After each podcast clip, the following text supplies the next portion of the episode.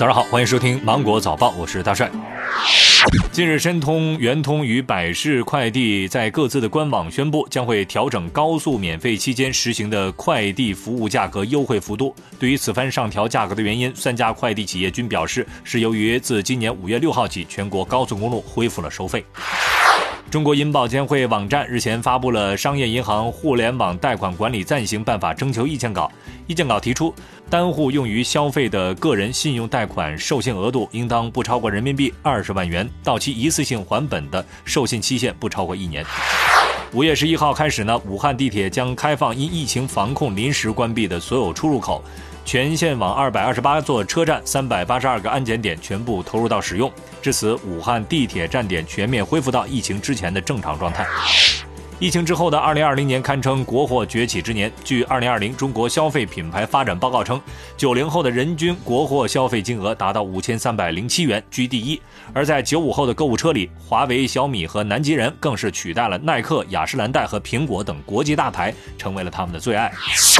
北京市文物局的官方网站发布了消息，同意五月十二号开始，故宫博物院每日预约观众数量上调为八千人。四月二十九号，故宫博物院发布从五月一号开始恢复开放的消息，实行预约错峰限流参观，每日限流五千人。消息发出九十五分钟，五千张门票售罄。十号的上午，世界文化遗产莫高窟因疫情防控关闭一百零八天之后，正式恢复了参观。榆林窟西千佛洞将于五月十一号正式恢复参观。智联招聘发布二零二零年职场妈妈生存状况调查报告，调研的数据显示，已婚已育的职场女性职场妈妈的平均月薪为九千四百二十八元每月，高于已婚未育女性的八千六百一十二元每月，以及未婚群体的七千零六十五元每月。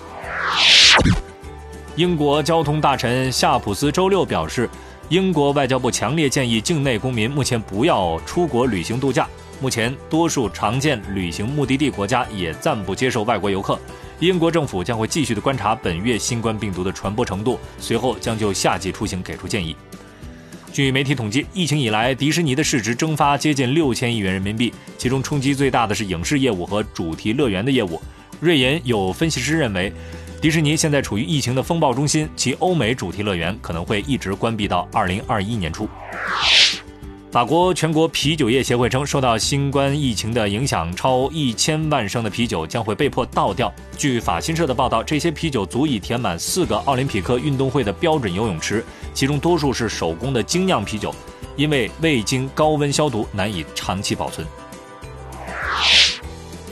夏天除了奶茶，这些带味儿的水也能够让你快乐起来。第一呢是带酸味儿的柠檬水来促进食欲；第二呢是带甜味儿的蜂蜜水来加倍补水；第三呢是带苦味儿的苦瓜水来清热解毒，每天约三百到五百毫升；第四呢是带辣味儿的生姜水，预防空调病，手脚心发热、便秘、口臭的人不适合喝生姜水；第五呢是带咸味儿的淡盐水，补充电解质。好了，以上就是今天新闻的全部内容了。我是金九五的大帅，